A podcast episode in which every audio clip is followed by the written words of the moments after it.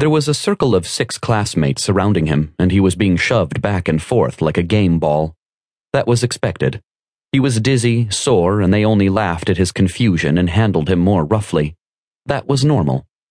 Then the captain of the bully squad shoved him particularly hard, and no one caught him. Two stood aside, and he stumbled between them, falling hard among the vibrant red roses and shiny yellow daffodils. But even as he hit the ground, he felt it give way underneath him. A crack, a snap, and then he was falling, and stale, musty air enveloped him. He smashed into the stony bottom of whatever he'd fallen into with a gasp of pain, the breath knocked out of him. That wasn't expected. Gasping for air, Trystan stared wide eyed at the opening he'd fallen through. It was the only light available, and it showed him that he'd plunged into a narrow hole, like a well, with sheer stone walls. Dust and dirt fluttered down, and he coughed, rolling over onto his side. He winced and thanked his lucky stars he'd shimmered his wings intangible as soon as he'd landed in the gardens, before the mob. They could have been damaged by the fall. He hoped this hole wasn't too narrow to fly out. There should be at least enough room for a good leap. Why don't you stay down there, unchosen? said Mikhail, the asshole captain of the bully squad. Seems the perfect place for you.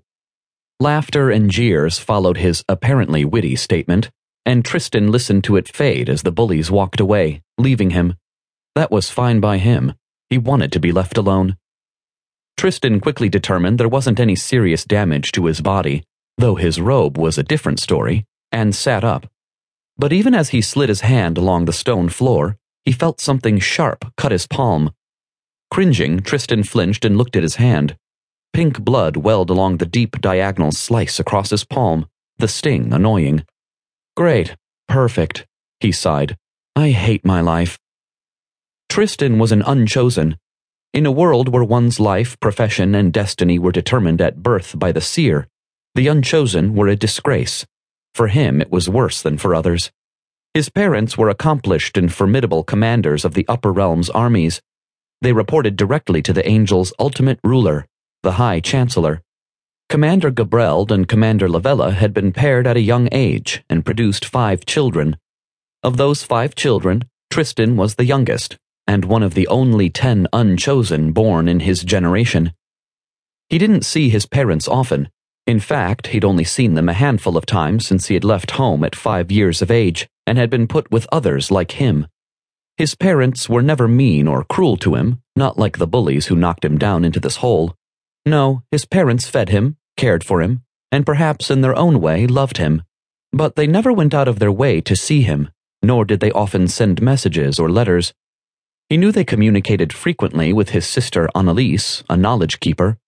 His other brothers and sisters were in different cities spread across the upper realm, and he never saw them or heard from them. He was a dirty secret no one wanted to bring attention to. Trystan stared at the blood on his hand and fought back the tears of frustration and resignation. He would never be anything or anyone. He would never be wanted. Shaking his head, he sat back on his heels and watched the blood slide off his hand and splatter on the stone. But even as he watched, his blood started to move? Eyes widening, Trystan leaned forward. Certain he was imagining things, the light from the opening suddenly shone brighter as the sun moved into position directly above. He wasn't imagining things. His blood was moving. That was also when he noticed the stone floor wasn't smooth like the walls. There was a carving sliced deeply into it. He couldn't determine what the etching was, the light wasn't that good, but it didn't seem random. There was definitely some purpose to it. His blood seemed drawn to those grooves, it filled a small portion of the indentation and then simply settled there. Curiosity burning, Trystan held his hand over the carving and let more of his blood drip down. Once again, as if drawn by some unseen force, his blood rolled to the grooves and began filling them out, defining them. A small part of the carving was soon highlighted with his blood, and Trystan could make out an artistic rendering of a thick neck with scales and horns. Was this a rendition of a demon? But why? he whispered.